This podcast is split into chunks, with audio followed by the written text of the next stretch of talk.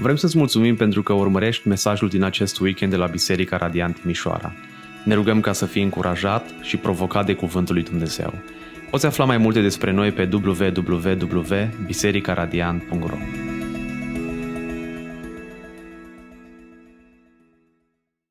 Da, și eu mă bucur să fiu împreună cu, cu dumneavoastră în această zi, o zi de o zi de sărbătoare, o zi de bucurie. Și mulțumesc lui Adi în primul rând pentru, pentru această invitație și această provocare de a, de a, împărtăși, a împărtăși cuvântul Domnului. Dar înainte de a începe, aș vrea să mă rog și să încredințez acest timp în mâna lui Dumnezeu. Doamne, îți mulțumim că Tu ai un cuvânt, Doamne, sfânt, perfect, revelat pentru noi. Ajută-ne ca, Doamne, să ne uităm la El, Doamne, să fim cercetați de El, să ne hrănim, Doamne, sufletele din, din cuvântul Tău, să fim întăriți, Doamne, să fim zidiți și sfințiți, Doamne, pentru gloria Ta. În numele Domnului Isus Hristos m-a rugat. Amin.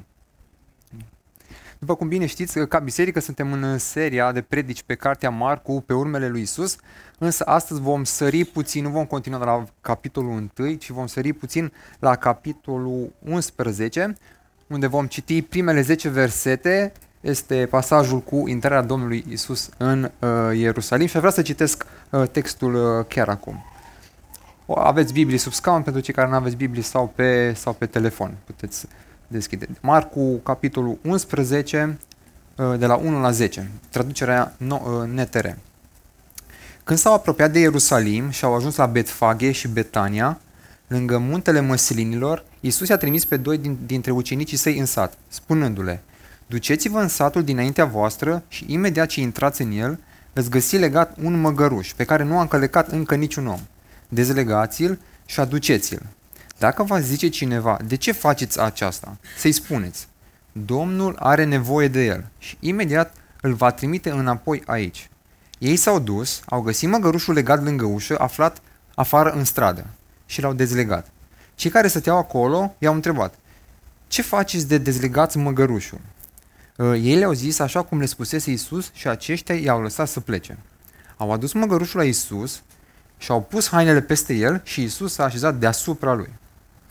Mulți își așterneau hainele pe drum, iar alții presărau ramuri pe care le tăiaseră de pe câmpuri.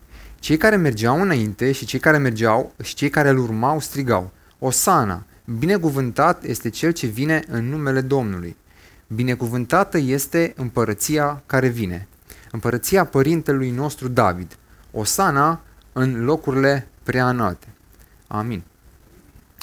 Ca să ne fie mai ușor de urmărit uh, întreg mesajul, am, am împărțit în trei secțiuni, în trei părți, acest, uh, acest mesaj. În prima parte vreau să ne uităm la pregătirea Domnului Isus și a ucenicilor pentru intrarea în uh, Ierusalim. În a doua parte vreau să ne uităm la intrarea propriu-zisă și ce s-a întâmplat atunci.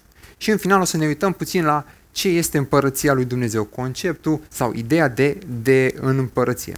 Dar înainte aș vrea să ne uităm puțin la contextul acestui uh, eveniment. După cum a spus și Adi în uh, anterior, uh, acest eveniment dă startul săptămânii patimilor sau săptămâna acea mare, cum majoritatea o știm, săptămâna în care s-au întâmplat cele mai remarcabile uh, fapte, să zic așa. Domnul Iisus a fost arestat, a fost uh, judecat, condamnat, a murit și a înviat.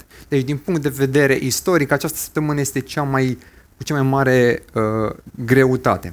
Acest text, dacă vă uitați, el apare relatat în toate cele patru evanghelii. Apare și în Matei, capitolul 21, apare în Luca, capitolul 19 și în Ioan uh, 12. Fiecare dintre uh, apostoli aduc o contribuție personală și specifică acestei uh, relatări. Ca și timp, întâmplarea are loc undeva duminica, în ziua întâia săptămânii, cum era la ei atunci în calendarul lor, adică duminica, imediat după ce Domnul Iisus a fost în Betania, după, după ce a fost Lazar înviat, după învierea lui Lazar. Se întâmplă cronologic acest eveniment. Iar ca loc, prima parte a acestei uh, narațiuni se petrece pe drumul, pe drum din Betania către Ierusalim, iar uh, a doua parte se întâmplă undeva la intrarea în Ierusalim, la una din intrările în, uh, în cetate. Iar acum aș vrea să intrăm în uh, prima parte, să vedem mai specific pregătirea pentru intrarea în Ierusalim, de la versetul 1 la uh, 7. În primul rând, ne, dacă ne uităm în text, o să vedem porunca Domnului Isus. Inițiativa în această acțiune, acest, această organizare, îi aparține în totalitate Domnului Isus. El a plănuit, El a fost cel care a organizat. Ceea ce urma să se înfăptuiască era conform planului, planului pe care Tatăl îl avea din veșnicie pentru el. Și dacă ne uităm mai atent în text, o să vedem acolo că după ce Domnul Iisus i-a trimis pe cei pe doi dintre ucenicii și ucenicii săi în sat, după aia vedem că le mai dă, le dă mai multe porunci, mai, mai specifice. El a zis așa, întâi le-a zis, versetul 2, duceți-vă, după aia le-a zis dezlegați, tot versetul 2, după aia le zice să aduceți, tot versetul 2 și în final să să spuneți. Deci Domnul Iisus le oferă mai multe indicații clare ce să facă când vor ajunge, când vor ajunge acolo. Deci vedem clar că Domnul Iisus le dă niște informații, niște indicii pe care un om normal, un om de rând, nu ar fi putut să le aibă. De exemplu, că vor găsi un măgăruș când vor ajunge acolo în sat. Sau, sau al doilea, că ce vor, ce vor răspunde oamenii aceia. Deci Domnul Iisus a anticipat ce vor obiecta acei oameni cu care ucenicii uh, se vor întâlni. Deci Domnul Iisus nu i-a trimis merge și poate, poate căutați uh, un animal sau un măgăruș. El i-a trimis la sigur pentru că el știa sigur uh, ce, ce o să fie. Deci din această scenă putem, uh, putem deduce, putem înțelege faptul că Domnul Isus a fost suveran peste întreagă, întreaga acțiune și el a avut o cunoaștere prealabilă, a avut o a, a tot cunoaștere a ceea ce urma să se întâmple. Deci el nu a fost luat prin uh, surprindere. El a știut tot ce, tot ce va urma să fie. Așadar, vedem că el se identifică aici ca un profet, ca Fiul lui Dumnezeu, ca fiind un profet prin aceste lucruri. În al doilea rând și mai departe, observăm ascultarea, uh, ascultarea ucenicilor. Deci tot ce am văzut mai devreme, când Domnul Iisus le-a dat cele patru porunci să meargă, să desfacă, să aducă, să dezlege. Acum vedem, vedem un tipar foarte interesant aici. Deci când le-a, când le-a zis duceți-vă în versetul 2, vedem apoi în versetul 4, vedem că ei s-au dus. Când, le, când le-a zis dezlegați versetul 2, vedem în versetul 4, ei l-au dezlegat. Când le-a zis aduceți-l, vedem că ei l-au adus. Când le-a zis spuneți, vedem că ei le-a zis. Versetul, versetul 6. Deci ce putem observa din, uh, din acest lucru. Faptul că ucenicii au fost pe deplin ascultători de ceea ce Domnul Isus le-a, le-a zis să facă. Ei au fost conștienți de faptul că Domnul Isus are putere și că are autoritate. De aceea ei nu au cârtit, ci au fost ascultători în cele mai mici, în cele mai mici detalii. Toate poruncile pe care Domnul Isus le-a dat să facă. Mai interesantă este și reacția oamenilor care erau acolo când au ajuns în acel sat, când ucenicii le-au zis, că Domnul are nevoie de măgăruși, te așteptai, te așteptai cumva să vezi următoarele reacții să, din partea celor oameni. Oamenii să, să îi răspundă, să le răspundă ucenicilor, ceva de genul. Care domn are nevoie de el? Când ucenicii le-a zis. Sau de ce are nevoie de el? Sau cine sunteți voi deveniți? Sau ce faceți cu animalul? Ce aveți de gând? Deci aceste reacții, aceste întrebări ale oamenilor de acolo din sat erau cumva normale, erau legitime să să apară. Da? Dar vedem că ei, ei nu, au, nu au răspuns așa. Deci după ce au adus, după ce au adus măgărușul, în versetul, în versetul 7, ne spune textul că ucenicii și-au pus, și-au pus hainele, și-au pus hainele pe el. Versetul 7 mai apoi. Acest gest ne amintește, ne amintește de faptul atunci când Solomon, fiul lui David, a fost uns ca împărat, de o omagerie a împăratului. Făcea parte dintr-un ritual de, de înscăunare a unui, a unui rege, a unui împărat, conform un împărat 1 cu 38, unde descrie faptul că și Solomon a fost, a, a fost călare pe catărul împăratului David când a dus la, la Gihon. Deci, din această a doua scenă a ascultării ucenicilor putem observa, legat de persoana Domnului Isus, putem observa faptul că el se identifică ca fiind împăratul sau cel puțin un, un împărat, prin faptul că uh, face această anticipare și uh, face lucruri similare cu făceau și împărații lui Israel din, din trecut. Astfel, cum ar arăta pentru noi o ascultare biblică, o ascultare autentică astăzi? la un moment dat Domnul Iisus le zice ucenicilor în alt context, dacă mă veți iubi, veți păzi poruncile mele. Ioan 14 cu 15. De aceea cred că oricât am pretinde noi că suntem creștini, oricâte intenții altruiste am avea sau oricâte vorbe frumoase am, am rosti, ele ar fi fără valoare, ar fi fără greutate dacă, dacă ele nu sfârșesc, dacă ele nu, nu se încheie cu o aplicare constantă în viața noastră de zi cu zi. De aceea cred că mulți dintre noi avem momente când suntem poate apatici, suntem poate descurajați de, sau dezamăgiți de, de umblarea noastră sau în umblarea noastră prin această lume și după ne gândim, dar de ce, de ce ne confruntăm cu astfel de probleme? Care, care e motivul? Care e cauza care ne aduce în, în starea asta? Ar vrea să număr doar trei cauze, deși pot fi spuse mult mai multe.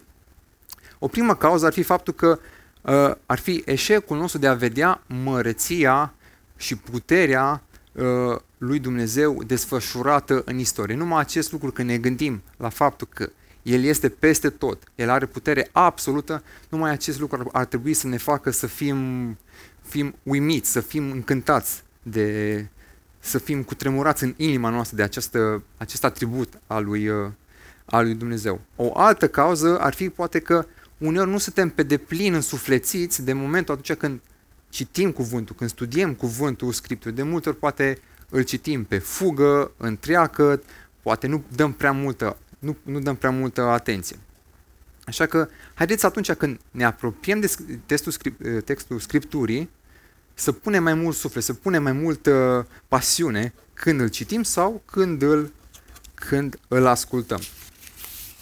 Sau a treia cauză, o altă cauză, ar fi faptul că ne preocupăm mintea cu lucruri nefolositoare sau poate chiar păguboase pentru, pentru sufletul nostru, lăsând în felul acesta deoparte lucrurile importante, necesare sau cele cu adevărat folositoare. De aceea, fiindcă nu avem tot timpul din lume și toate resursele din lume, ar fi, ar fi biblic și important să căutăm lucrurile care ne zidesc și care ne sfințesc pe noi și sufletul nostru mai presus de, de toate.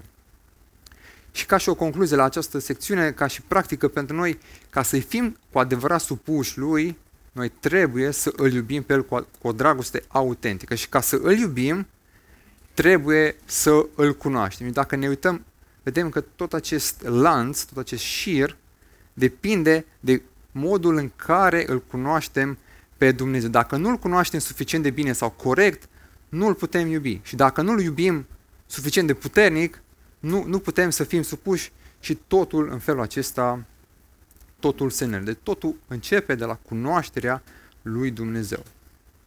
Acum, aș vrea să mergem la a doua secțiune, a doua parte, intrarea, intrarea triumfală în Ierusalim. După ce această pregătire a fost înfăptuită de către Domnul Iisus și ucenici, mergem un pic mai departe să vedem acum ce s-a întâmplat în momentul în care ei au intrat efectiv în Ierusalim. În primul rând, vedem entuziasmul mulțimii de, de, de acolo. Intrarea Domnului Isus a fost, a fost un moment foarte anticipat, a fost un moment plin de fast și de bucurie. Mulți știau că o să vină, mulți de acolo din uh, Ierusalim știau de el, știau cine este, știau ce au făcut și mulți dintre ei s-au pregătit uh, în diverse moduri. Textul ne spune despre aceștia că, în versetul 8, mulți își așterneau hainele pe jos, alții presărau ramuri, tot versetul 8, sau unii mergeau înainte și strigau, versetul 9, alții mergeau în urmă și strigau. La prima vedere am putea zice, la ce oameni credincioși, ce, ce fapte nobile, ce fapte mărețe, ce credință mare au acești oameni. Chiar așa să fie. Chiar au avut o credință atât de solidă, de autentică, prin faptul că au făcut aceste gesturi, aceste fapte. Uh, cei care erau acolo, care erau în Ierusalim și care l-au întâmpinat pe Domnul Isus, o să vedem că au avut atitudini diferite și au avut niște reacții mixte legate de acest uh, eveniment. Și putem observa în primul rând trei, trei categorii distincte de oameni în această mare mulțime care a fost acolo în întâmpinarea Domnului Isus în Ierusalim? În primul rând, erau cei care erau cu adevărat bucuroși, încântați de, de ceea ce se întâmplă. Aceștia erau cei care erau credincioși Domnului, Domnului Isus, deși ei nu înțelegeau pe deplin voia, nu înțelegeau pe deplin planul sau ce urmează să se întâmple cu Domnul Isus după ce el va intra în Ierusalim. Conform în Ioan 12 cu 16 ne dă mai multe detalii Ioan acolo. Uh, de, dar ca număr erau foarte puțini, ei știau, știau foarte puține informații, nu aveau foarte multe informații, dar acele informații puține care ele aveau erau corecte, adică ei credeau într-un mod autentic, le înțelegeau corect. Și astfel ei erau pe deplin încredințați în Domnul Isus și în ceea ce se întâmplă. Aceștia erau ucenicii lui și mai câțiva care erau împreună cu, cu el. În al doilea rând, erau cei care erau entuziasmați, dar amăgiți. De ce zic asta? Pentru că ei nu înțelegeau în întregime planul lui Dumnezeu și ce se întâmplă acolo în profunzime.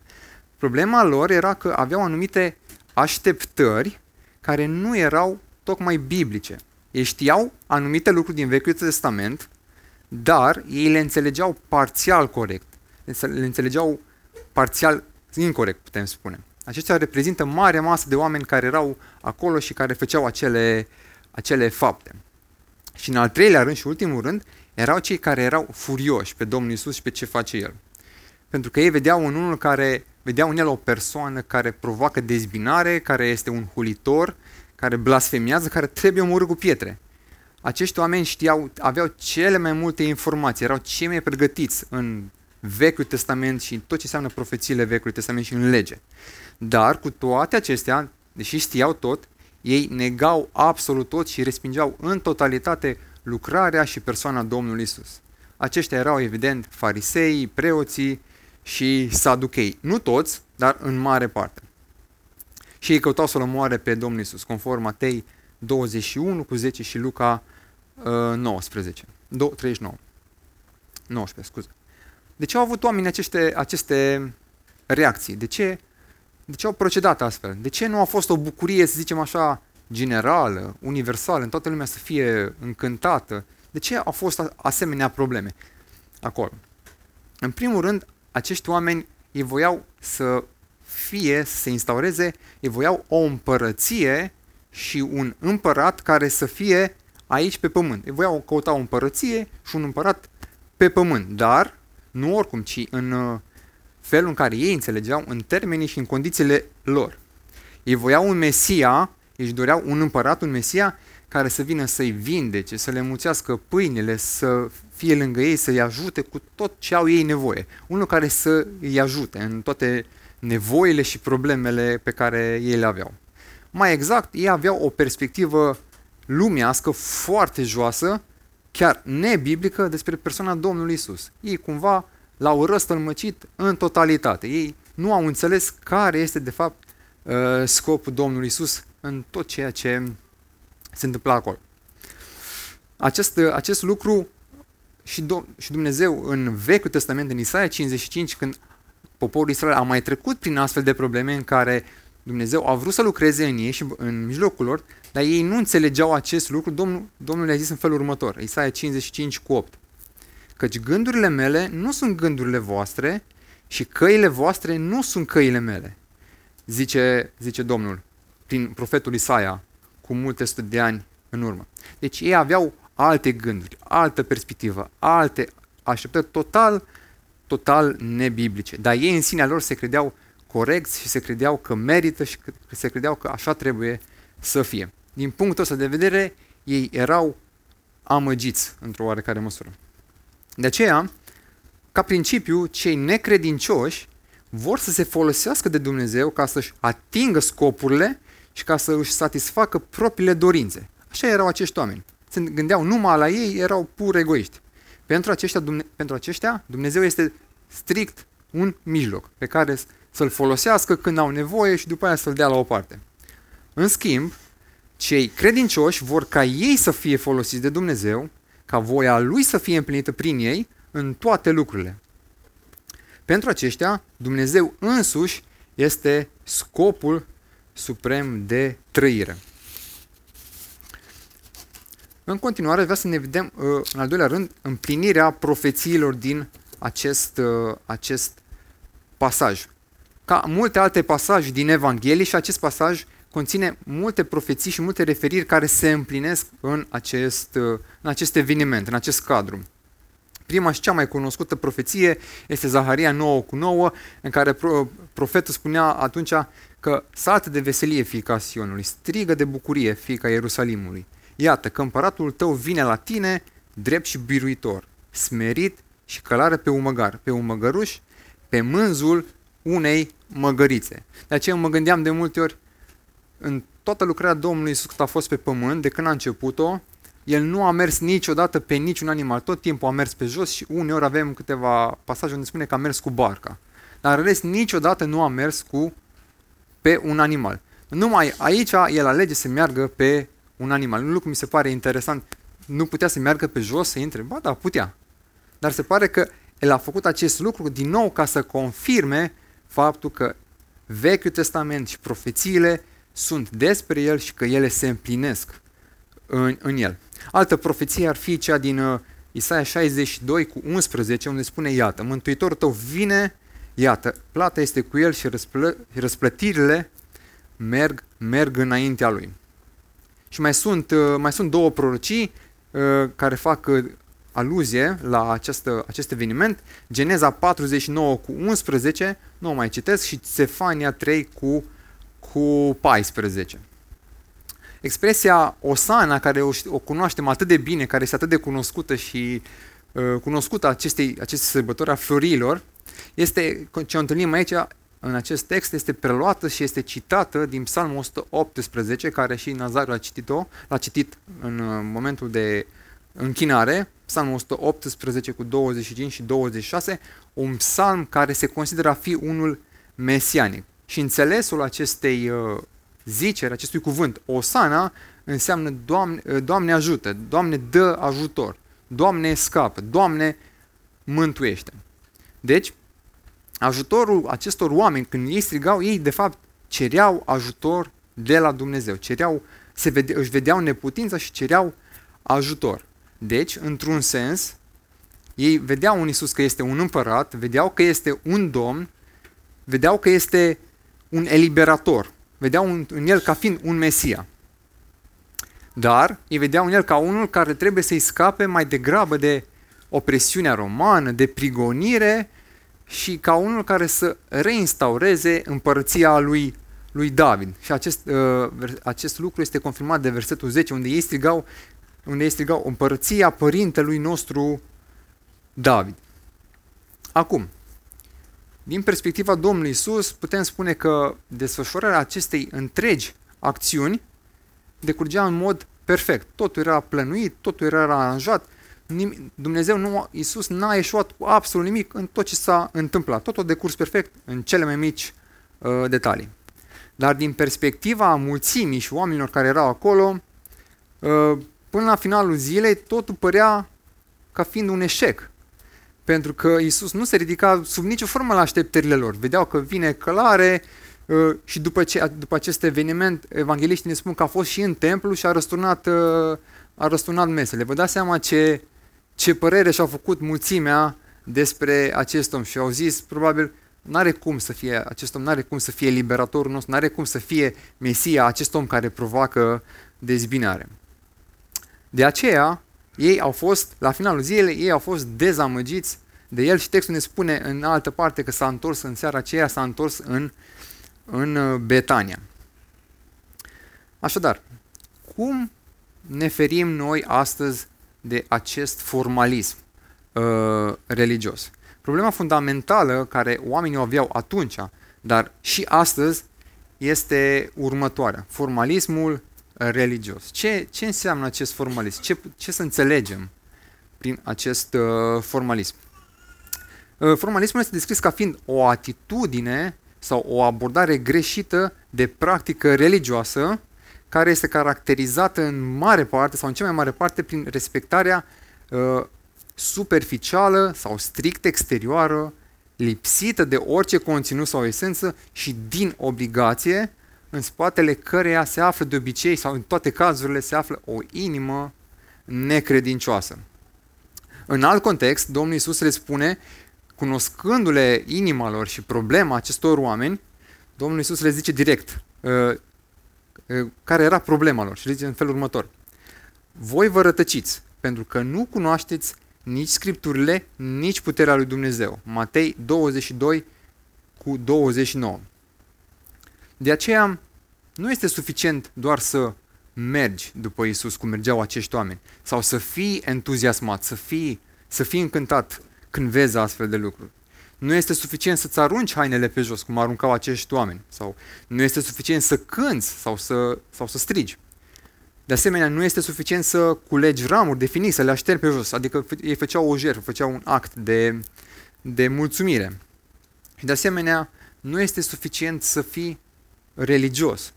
Sau pot spune chiar, nu este suficient doar să cunoști Scriptura. Acești oameni, mare parte, cunoșteau Scriptura, erau oameni foarte studioși.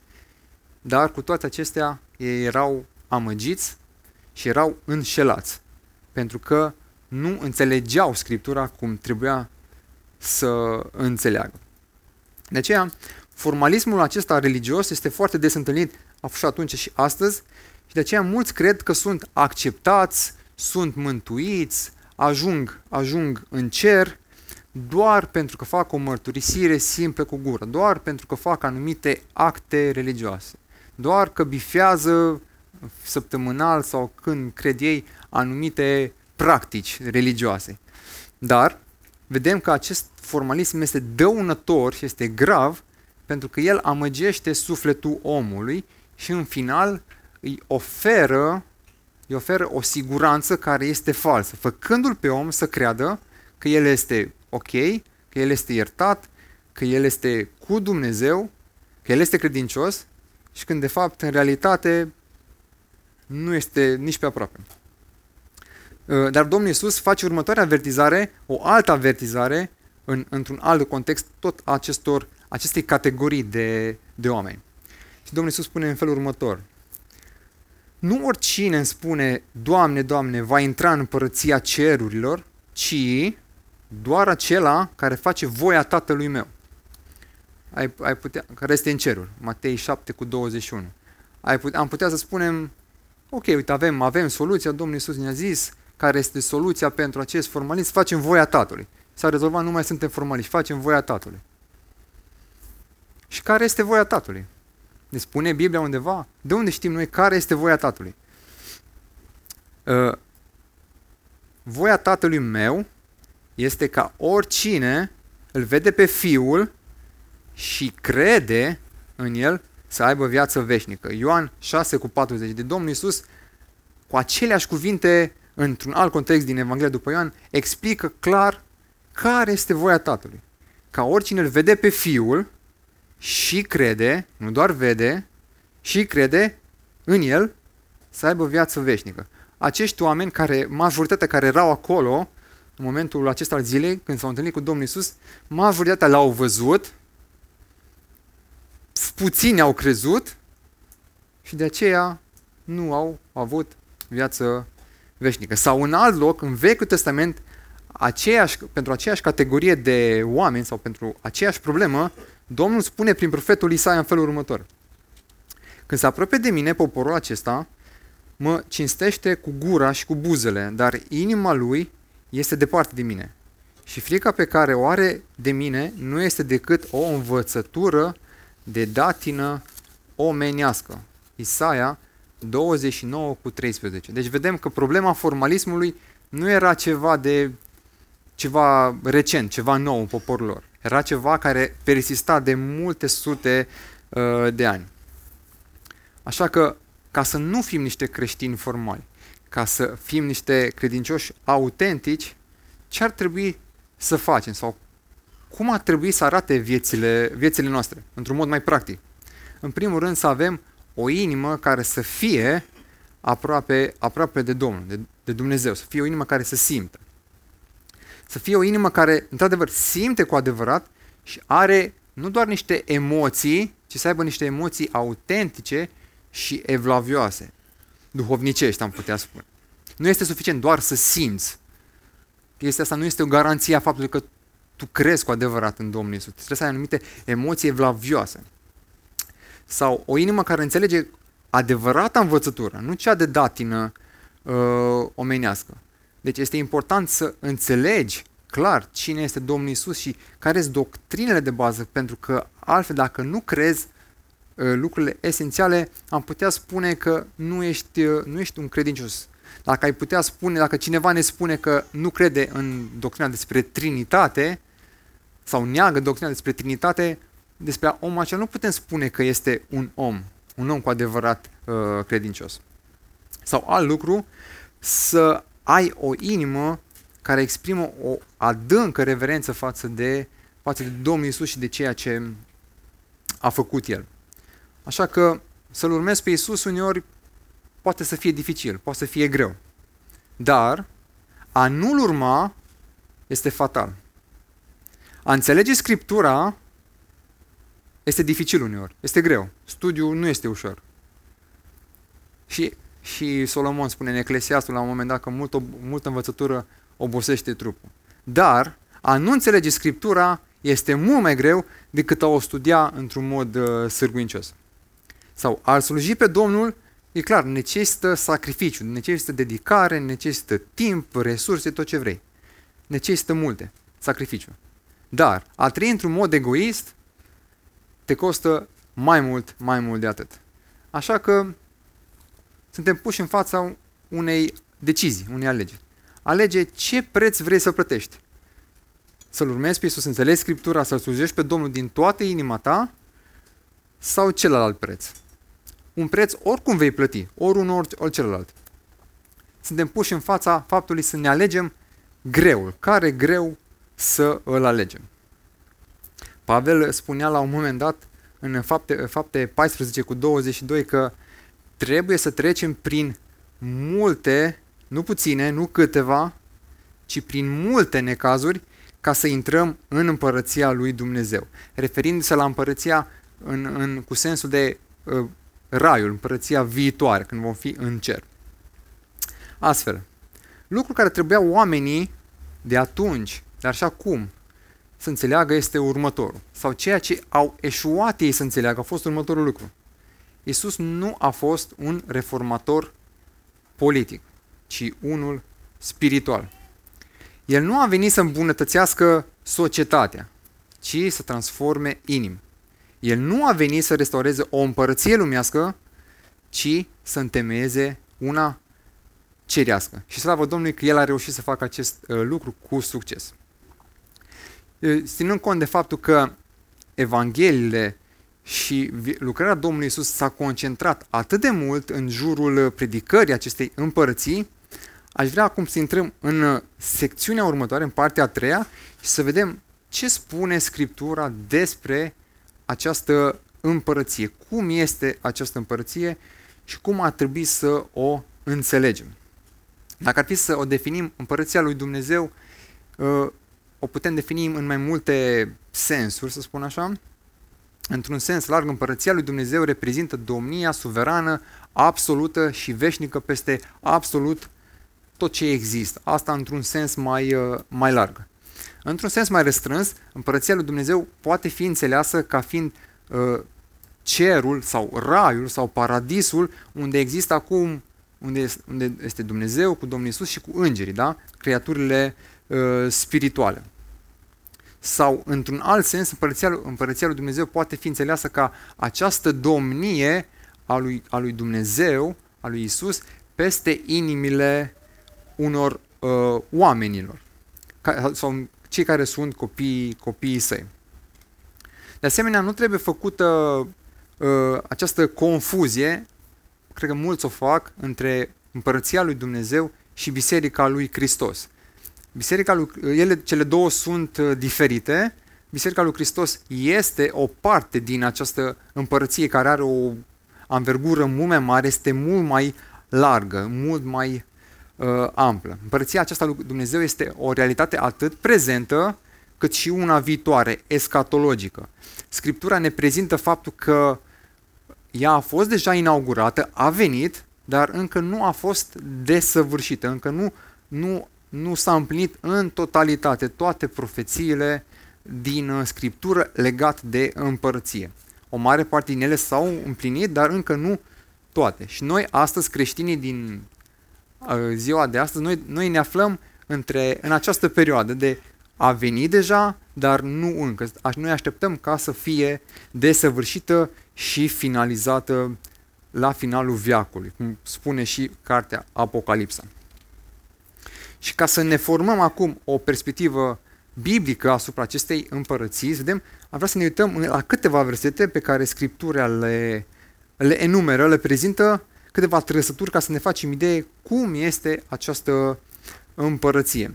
Această listă nu este una exhaustivă, nu prezintă toate, ci am ales doar câteva cele mai, cele mai cunoscute sau cele mai importante. În primul rând, această împărăție este una spirituală și supranaturală.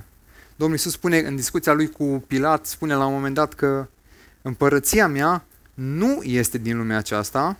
Dacă împărăția mea ar fi fost din lumea aceasta, slujitorii mei s-ar lupta ca să nu fiu dat pe mâna iudeilor. Dar împărăția mea nu este de aici. Ioan 18 cu 36. Deci vedem că împărăția de care Hristos vorbește este, este vorba de împărăția care este sus, sus în cer, unde este Dumnezeu Tatăl, unde este tronul. După aia, este o împărăție care este condusă de Hristos însuși. Deci, tot Pilat îi spune, deci împărat tot ești. Iisus i-a răspuns, este așa cum spui, sunt împărat. Eu pentru aceasta m-am născut și pentru aceasta am venit în lume, ca să depun mărturie despre adevăr. Deci Domnul Iisus mărturisește clar, explicit și în fața lui Pilat că El este împăratul acestei împărății supranaturale și spirituale. Și că scopul lui a fost, când a venit, scopul lui a fost să mărturisească tocmai despre această împărăție. A fost uh, Ioan 18 cu 37. Mai apoi, este o împărăție în care domnește pacea și bucuria. Căci împărăția lui Dumnezeu nu, nu este mâncare, nici băutură, ci dreptate, pace și bucurie în Duhul Sfânt. Romani 14 cu 7. Este o împărăție sfântă. Nimic întinat nu va intra în ea. Nimeni care trăiește în spurcăciune, în minciună, ci numai cei care sunt scriși în cartea vieții mielului. Apocalipsa 21 cu 27. În Galateni 5 în Efeseni, Pavel face, face iar din nou o listă cu, în care descrie această împărăție că nimic spurcan, niciun păcătos nu va intra în ea. Deci sunt mai multe referințe, pentru aceste trăsături veți găsi mult mai multe referințe în uh, Scriptură.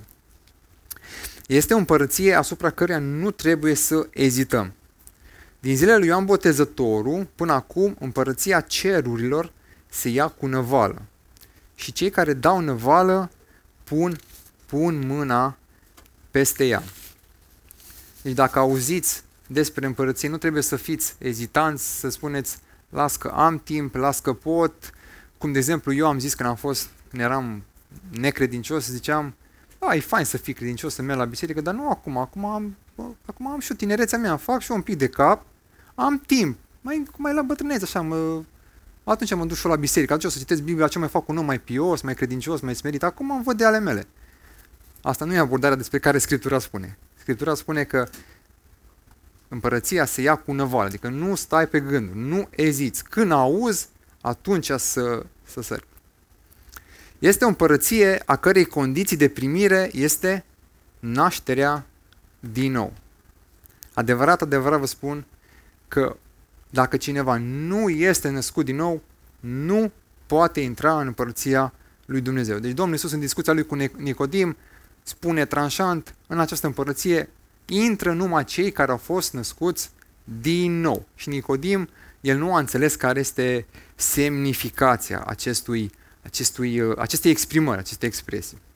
Știm că nașterea din nou reprezintă aducerea la viață a unui om păcătos de către Dumnezeu la viață spirituală. Deci doar cei născuți din nou vor intra și vor fi în împărăția aceasta lui Dumnezeu. Nimeni nimeni altcineva. Deci nu, să nu vă imaginați, raiul nu are o ușă în două sparte care cineva poate să intre, cineva poate să, să iasă. Deci numai cei care sunt născuți din nou. Sau acum am citit în Apocalipsa, numai cei care au fost scriși în cartea vieții mielului.